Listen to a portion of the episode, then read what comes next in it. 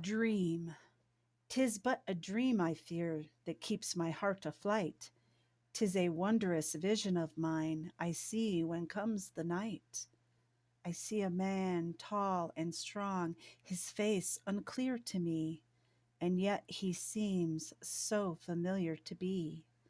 Silently he approaches, a smile breaks through The vagueness of his form to my heart rings true. Closer and closer he does come, my heart beat quickens with each step. The intensity of our karmic connection commands my soul to abide. So unto his presence I leisurely stroll, the essence of my being at last becoming whole. Suddenly before me his silhouette resides. I gaze fast ahead, eternal my heart decides. Slowly our palms rise, advancing to the touch. Heart still, almost there, passion grows oh so much.